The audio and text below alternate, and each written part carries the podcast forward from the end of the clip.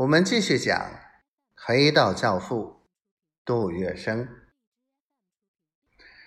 杜月笙沉吟了一下，他最后的决定仍然还是顾全大局，相忍为国。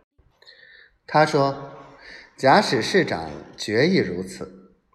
我想抗日救国会暂时宣告解散，便利官方办理对日本的交涉，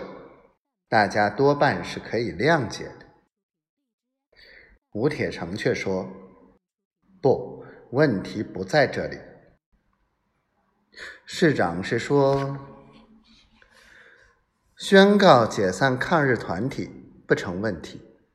问题在于制止抗日运动这一点。吴铁城说得不错，制止抗日运动才是令人为之棘手的难题。民众抗日情绪正因三友实业社被焚的事件汹涌澎湃，慷慨激昂。上海的民众团体已经组成了后援会，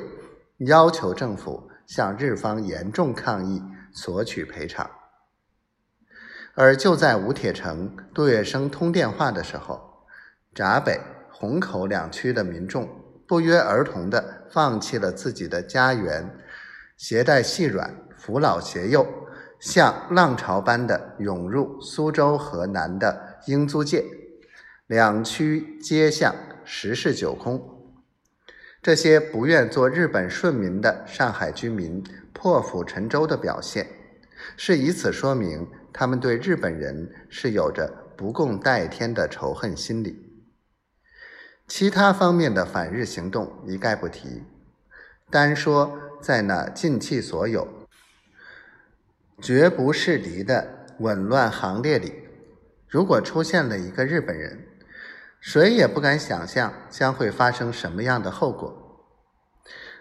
如何控制上海市民的情绪，制止一切所可能发生的抗日行动？在抗日怒潮高涨至极的时候，莫说上海市长没有办法，即令出动全上海的军警弹压疏解，只怕也是枉然。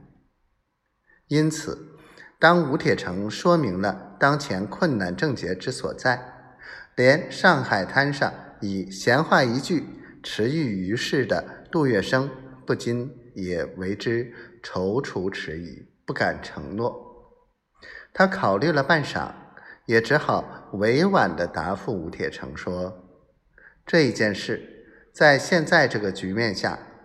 能否绝对做到，我想随便哪一位也无法打包票。不过我答应市长，